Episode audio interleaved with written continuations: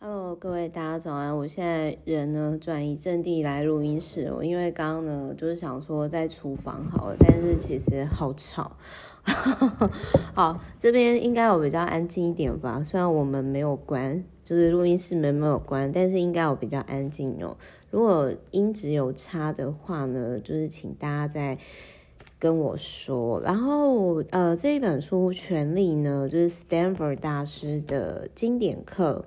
那这一本书呢，是我可能疫情结束以后，我会想要亲自去上他课的老师。然后呢，其实你看到这个作者 Jeffrey，就是你看他的经历，看他的得奖，看他的著作呢，然后以及他现在是两家公司的董事，你就可以知道说，他其实是非常会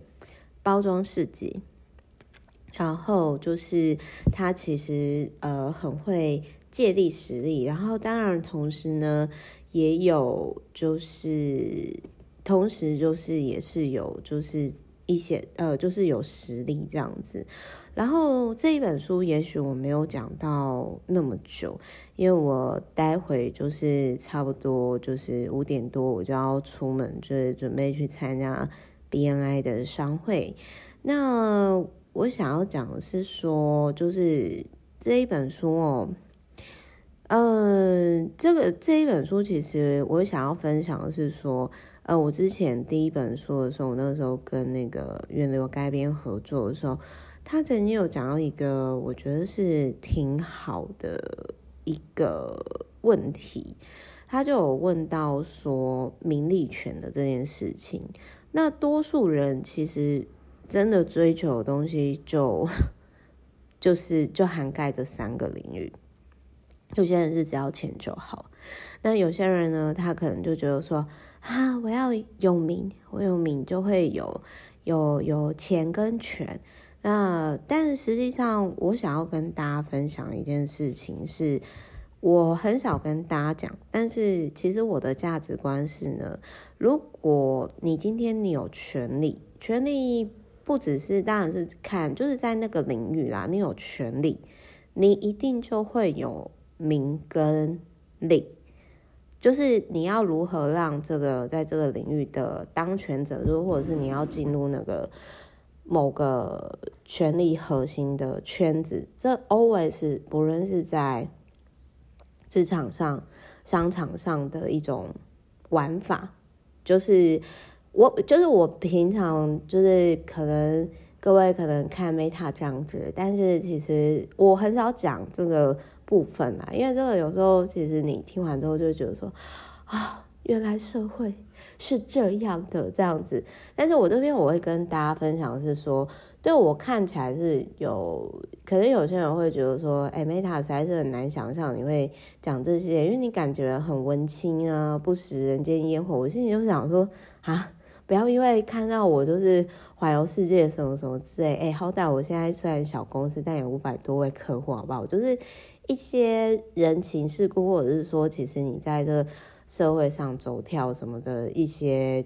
我也许是有个性啊，但是大方向就是说，有些我我举个例子来讲好了，我要进入全，我从很小时候，我先跟大家分享，我从在国小那个时候，我我我我我，因为有些新朋友可能之前不认识我啦，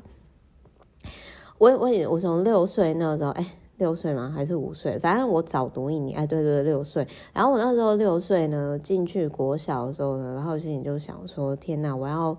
如何在就是这个体制内哦活下来？我后来跟我就是现在还在国外的老妹就提到这件事情的时候，我老妹就说：姐，你太变态了吧？谁就是我国小就只想要玩啊，谁会像你一样要怎么存活下来？哎呦，反正就是我以前小时候，各位也知道，就是我就是那种小大人，就是扛了太多不属于自己的责任了。因为那个时候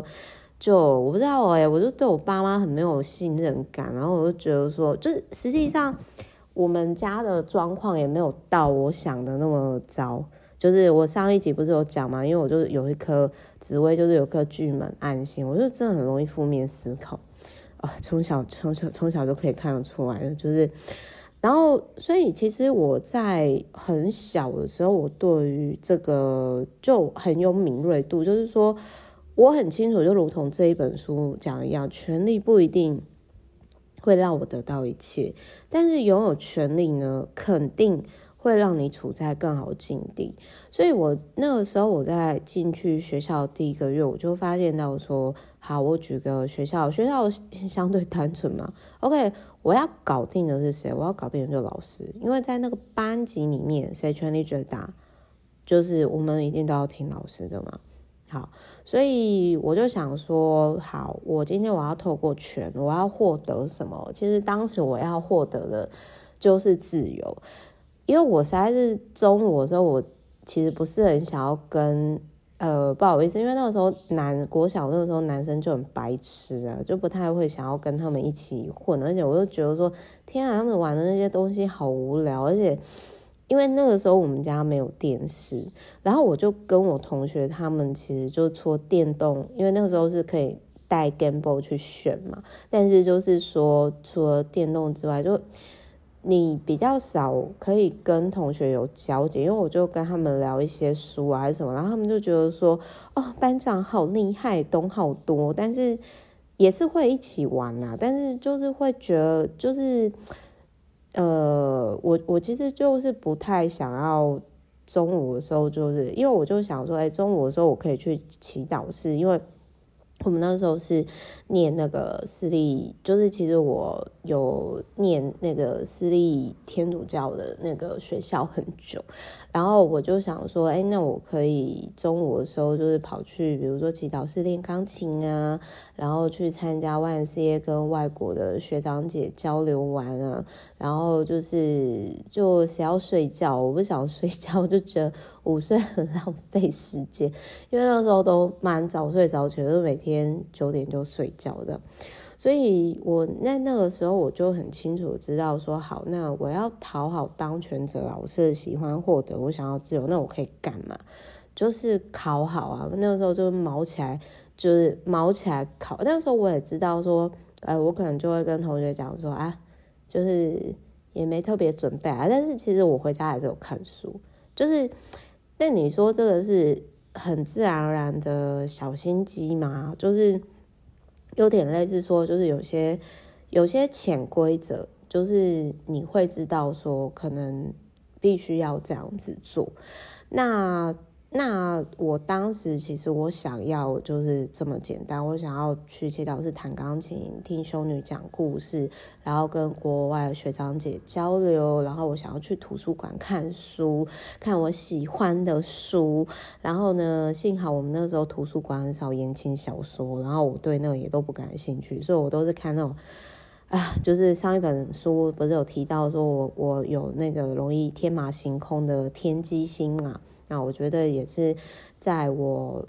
从小的环境所养成的，所以所以后来其实就是说，那学校当然你除了搞定老师之外，也会有自己的圈子嘛，呃，就是人际关系嘛。那我想要跟大家分享，我小的时候我就我就理解到一件事情，我是一个可以自创圈子的人。所以这可以解释为什么后来 VVIP 就是超过五百多位客户，就是我觉得我其实后来我就会觉得说，你大概小朋友七岁是啊，不要说七岁，十岁之前，你大概就可以看得出来这个人，至少我自己是这样，因为我后来回过头来再看我的童年，再看我以前，我会发现说，哎，其实这样的人格特质大概是差不多的。好，然后所以就是说我如果遇到那种。哎，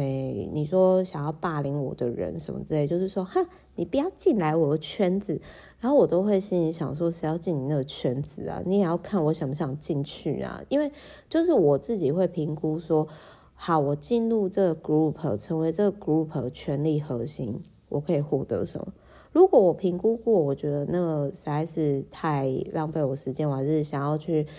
玩耍啊，什么什么之类。我待会这本书我后面会讲说，呃，我如何就是去理解到说权力的好处。到我后来觉得我我会想要多一些时间给自己。的这个 balance 的过程。那所以我我其实就是会后来不论是职场，或者是因为有些人可能他就是那种非常竞争意识或者是好斗性格，就会觉得说我就是要努力的进入各个的核心。他嗯。呃，我这边再分享一件事情哦，就是说，如果你今天是很敢要自己的东西，你也不怕被别人讨厌的话，那其实，在名利权三个领域呢，我个人是觉得，就是权力的不一定要从政，但是就是说，在权力的这个领域，你会比较快被看到。那所以，其实，在回回应到之前，就一开始我跟。呃，我的厂商就是那个远流改编，我们开玩笑提到说啊，名利权，他觉得我是追求名，可是其实我当时我会觉得说，说实话，就是我其实名利权这三个东西，到最后我最看重的是自由。自由是什么？是活出原厂设定的自己。那但是如果你说这三个硬要我选的话，其实我的看法是权，可能跟一般人是不一样的。因为一般人可能就会觉得说有名就会有利呀，什么什么这，或者是有话语权。可是其实有权是你不用讨好所有人，需要你权力的那样的人，他还是会来，就是呃，因为。你有他所需要的东西嘛？所以这没有什么好与不好，那只是就是说，各位在追逐名利权的过程当中，最重要的是你还是要清楚知道说你是谁，你要的东西是什么，你现在的状态是 balance 的嘛？因为就是说我最近有分享时事嘛，就看到一些公众人物，然后其实我觉得很多公众人物，包含我自己曾经的过程，都是就是说。那个时候，名利权的这个部分就是有点失衡，就是提供给各位参考。那如果你要说，就是硬要说的话，这三个，我个人是觉得说，你有权，你一定会有一定的名跟利，只是多跟多跟少而已。好，那所以大概以上，在我开始讲这本书之前，然后不好意思，前面有点走心，废话有点多，因为我真的是觉得。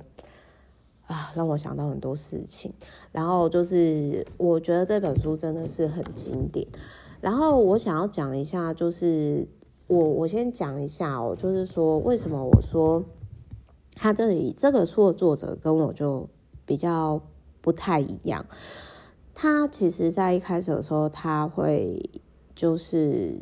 他个人是觉得说有。权力就是某些程度上我是认同，但我觉得这就是过于不及啊。就是比如说 Jeffrey 就说，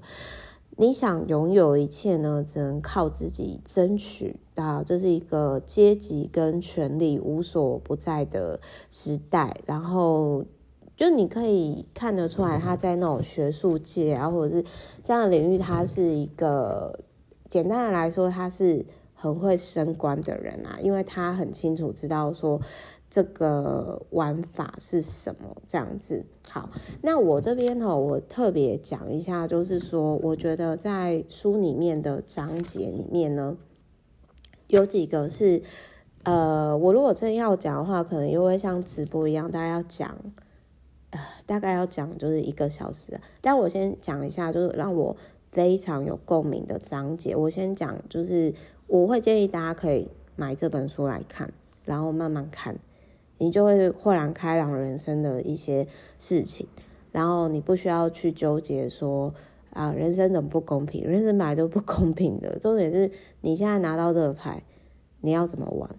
这才是最重要。至于去羡慕别人你所没有牌，我觉得那没什么意义，因为最重要是你现在手上的门票，你要玩得开心哦。好，比如说第一张他说呢，业绩。哦，能够决定你的权利跟地位吗？那在第一章这个部分，就是，哎，我现在没，我现在完全就是只是看完之后我看章节，我跟各位分享我非常特有共鸣的地方，就是呢，他有提到说呢，就是呃，你要知道说你的，就是他这里提到很多呃，上班族的迷思，就是上班族会觉得说我只要。有能力，我如果你今天你是能力很好，但是到最后还是被老板 fire 掉的人，你一定要看在第一章的这个章节。你可以去思考，为什么有些人就是很废，然后但是老板就很爱他。那这样的人真的没有能力吗？不是，而是他对于，也许他的能力没有到那么强，他只有六十分，但是他在重要的时候他没有被 fire 掉，因为他给老板需要的。那再来第二章呢，就是他有提到说，就是。打造具影响力的个人特质哦，就是他这里有提到说呢，通往权力之路的两大面向跟七大特质，然后永远在各个领域就是聪明的影响力是很重要的。那你要先了解自己，要了解自己有很多种方式嘛，比如说透过，就我前面提到你，比如说紫微啊，我自己啊会透过，比如说像人类图自学升级，然后我觉得这个都是一个可以尝试的方式。然后他有提到，就是说呢，第三章就是有提到说呢，起点决定高度，就是你要去权衡各部门的角力，你要激烈竞争还是未知的风险。然后第四章呢，成为最引人注目的那个，这个我觉得比较适合美国人，因为作者是美国。但是对于亚洲人，可能就是会担心说，哦，我如果出风头，就会被棒打出头鸟嘛，这样子。那但是我刚刚前面就提到，就是说你适当的被看到，你被记住。呃，你就是那个被选中的人。我对于他的这一句话很有共鸣。然后在第五章，他有提到说呢，谁拥有资源就拥有权力。那从零到一创造资源，无中生有方式就是借力使力。吼，这个就是这一本书，这个第五章可以延伸到错觉资产啊，就是人们会找你合作呢，就是会相信你有。他所没有东西，你可以提供他所没有的，所以你呃，我觉得这这是经典，各位可以看这一本书。然后再来就是第六章哦，就是他有提到说呢，就是打造有效而且有力的人脉。什么是人脉？那在人脉这个部分，我必须要说，他真的就很老实的讲出来。简单来说，我很欣赏这一本书，就是他。老实的讲出来一些领导者啊、或者是一些老板，他们不太会讲的比较腹黑的地方，然后甚至它里面的 tricky 就是如何就是以小博大，如何借力使力的人脉，也都是我之前在用的，但是。我其实没有特别提到部分，但是行家一看就知道了。然后第七章呢，就是他有提到说，权力是演出来的，也是说出来的。然后还有就是说，为自己树立名声哦，就是他有提到说呢，就是媒体是最佳工具。比如说我之前就是呃，像什么上了一些各大媒体啊，然后什么未来大人物奖入围呀。然后，呃，让别人来推销你的能力、形象、创造现实，这些就是在名的部分上，这个部分就是也有很多，就是我一看就是哦，这个人真的很厉害，因为这真的就是我一直在做的事情。然后就是权力保卫战，就是他有提到说，呃，应对冲突的八种方式，反败为胜的三大策略。那我觉得这也都很棒。然后第十章呢，第十章就是我在这本书我想要去讲的这个部分，就是说，呃，权力的代价，你必须要支付的五大成本。那我想要讲的是，我待会儿后续会讲，就是，但是它这五大成本，我想我先讲一下，就是我在呃，好，比如说我在 FB 有蓝勾勾之后，拥有拥有话语权，在这个领域有权利之后。我所付出的代价，第一个就是备受关注，并且被放大检视的压力。我想这是为什么很多公众人物会有会有，就是很容易会有忧郁症、躁郁症的原因，因为真的很烦，你知道吗？就是我那时候在我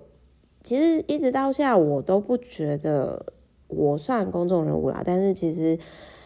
对于有些人来说，我的确是。所以后来我也会觉得说，哦，那我觉得我影响力就可能不太能够在，就是我蛮谢谢的是说，我可以跟 VVIP 讲真话，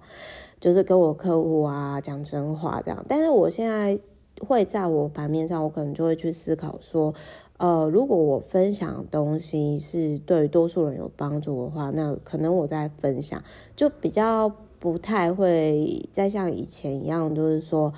哦，就是 比较。呃，讲一些，诶、因为我以前真的是年轻的时候，因为那时候童年没有疗愈，所以讲话真的也是比较中二，这是没有错。因为那时候就会觉得说，反正我也没什么好损失的这样子。然后成本二呢，丧失自主权，就是光是什么叫自主？自主对于我来说，就是我想见想见的人，我想说想说的话，我想做我想做的事情。可是当你今天有话语权之后，其实你没办法。那么直接的去讲你自己的真心话，所以我只能说这一本书呢，它有教的一些付费的东西，请大家请大家去看，真的，哎，那个或者是说我会跟我的 VVIP 交流啦，就是呃比较讲比较真实的话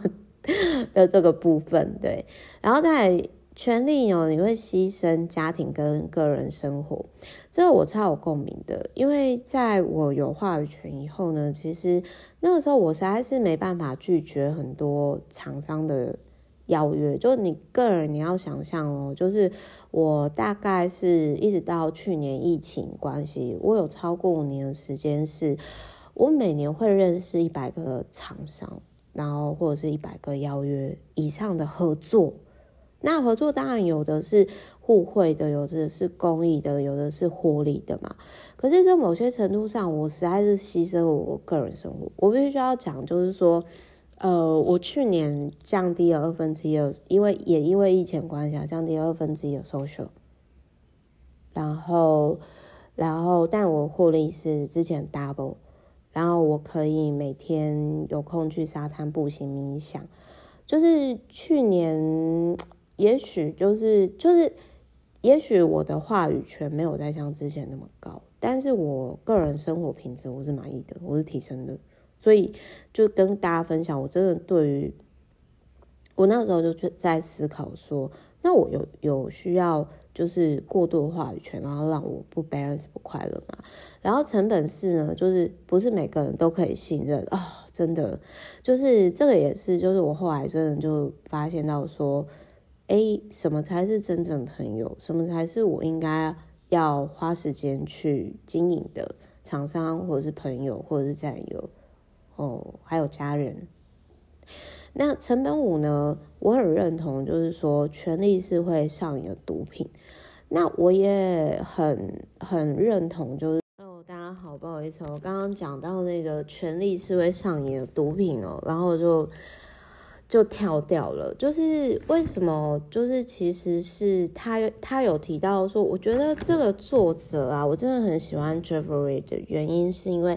他没有就是只讲高大上那些东西，相反呢，就是说他其实在权力的这条路上，他分享了他自己曾经，比如说他付出的成本，以及他所使用的小心机，然后以及他有提到说。被权力冲昏头的人会怎样，以及包含他所讲到的那种状况，我都曾经发生过。比如说，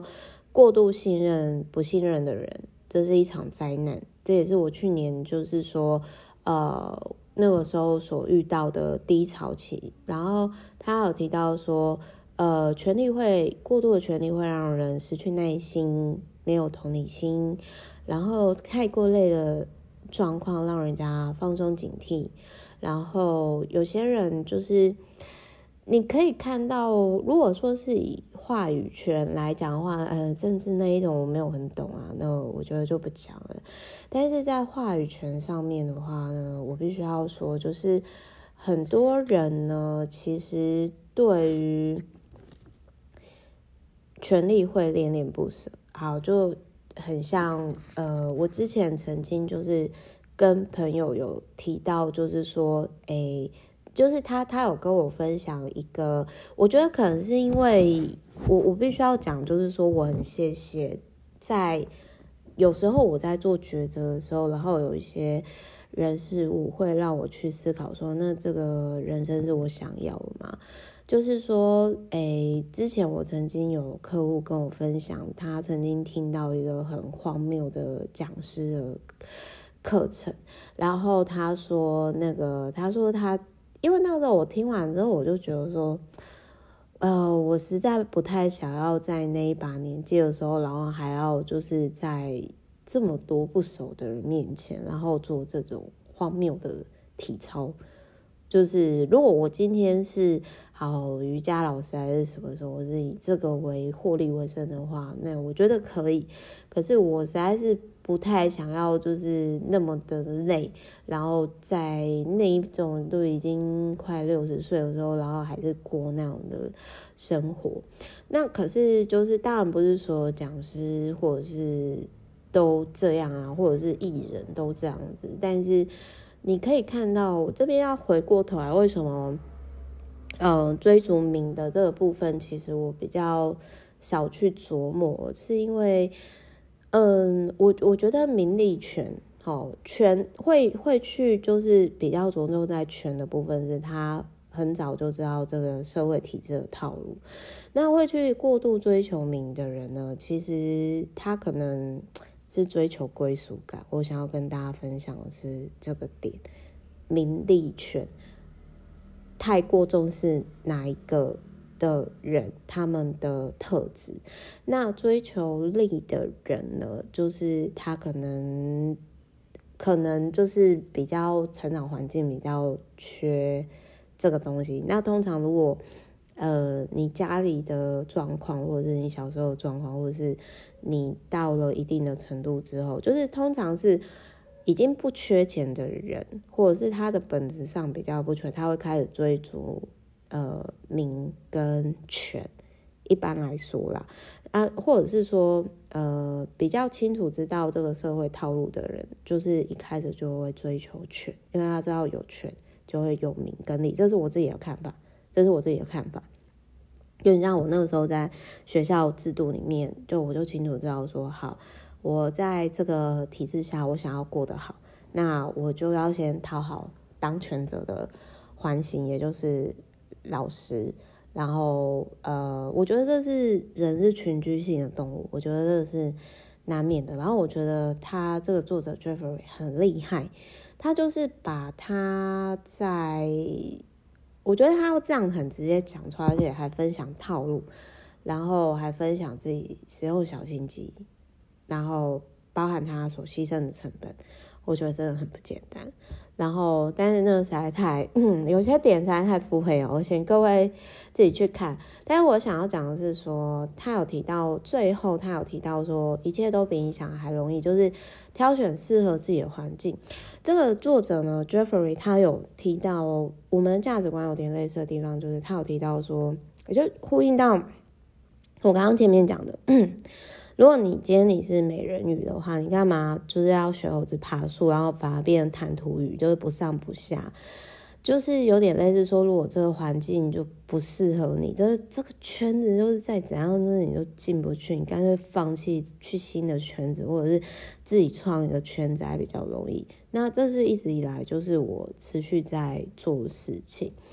然后他还有提到说，就是请你大胆的去进入权力。其实我觉得最终哦，名利权最重要就是，如同他所讲，挑选适合自己的环境。那我的翻译就是说，我觉得你就是符合自己的原原厂设定。那我自己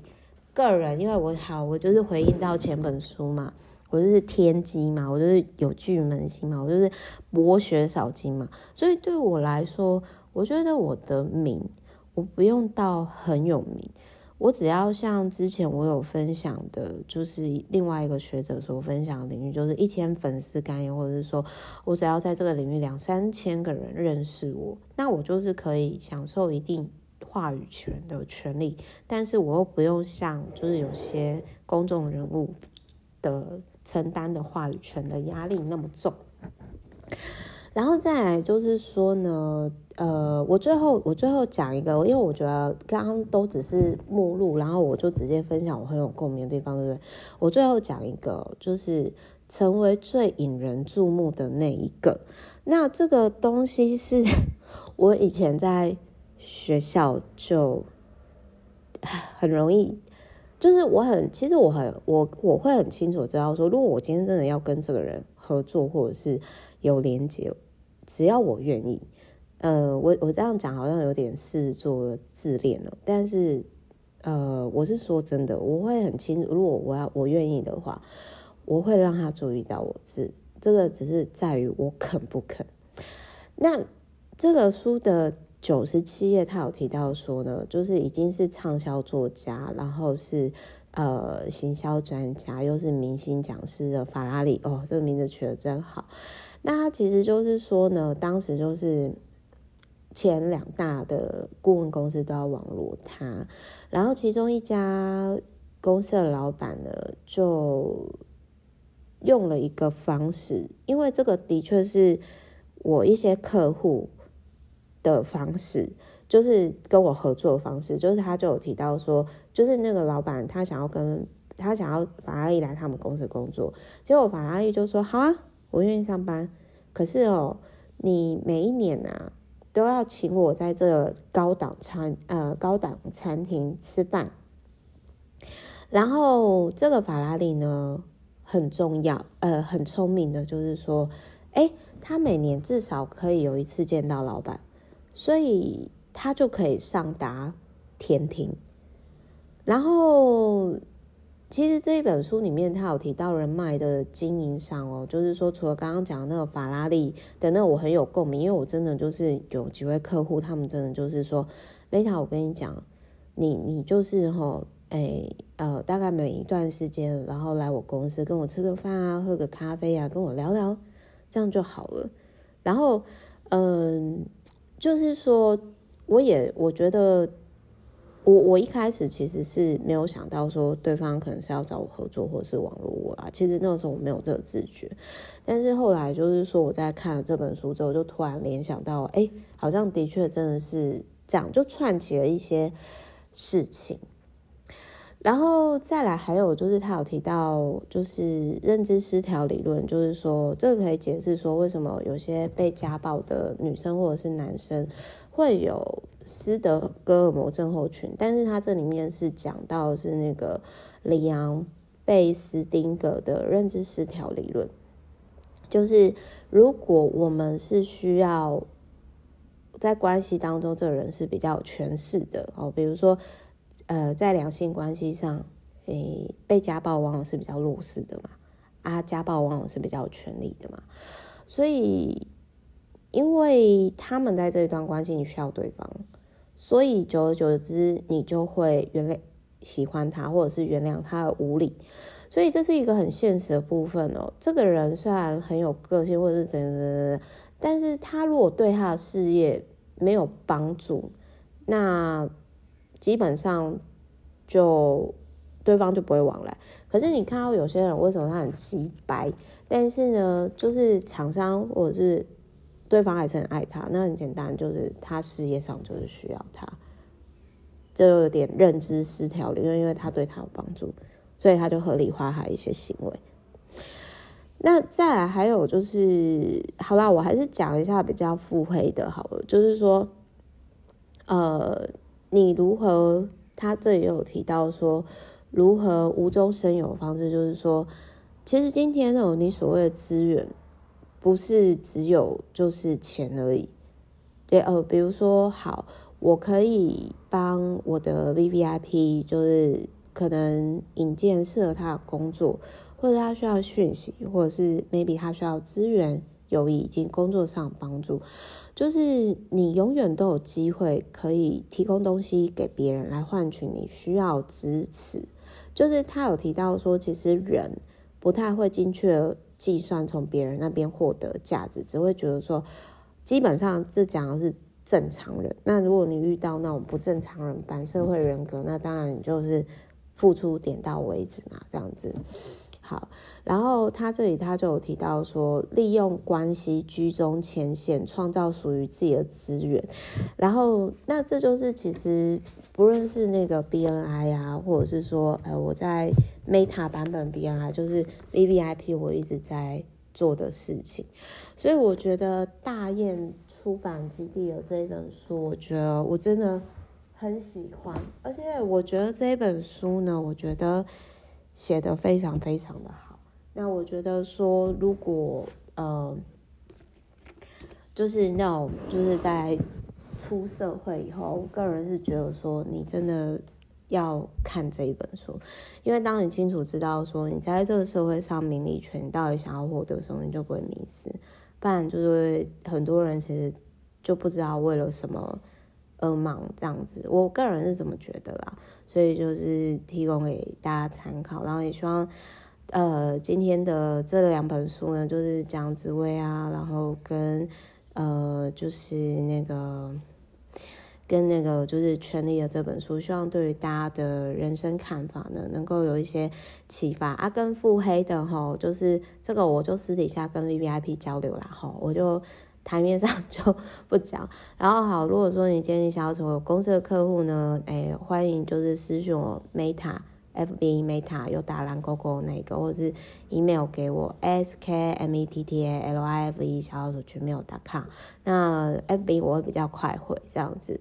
好，所以就是希望对各位是有所帮助的，然后就是说，呃，也希望呢，就是呃，能给大家有一些启发这样。然后差不多要去参加就是商务会议，我要准备一下。好，祝福大家，爱你们哦，拜拜。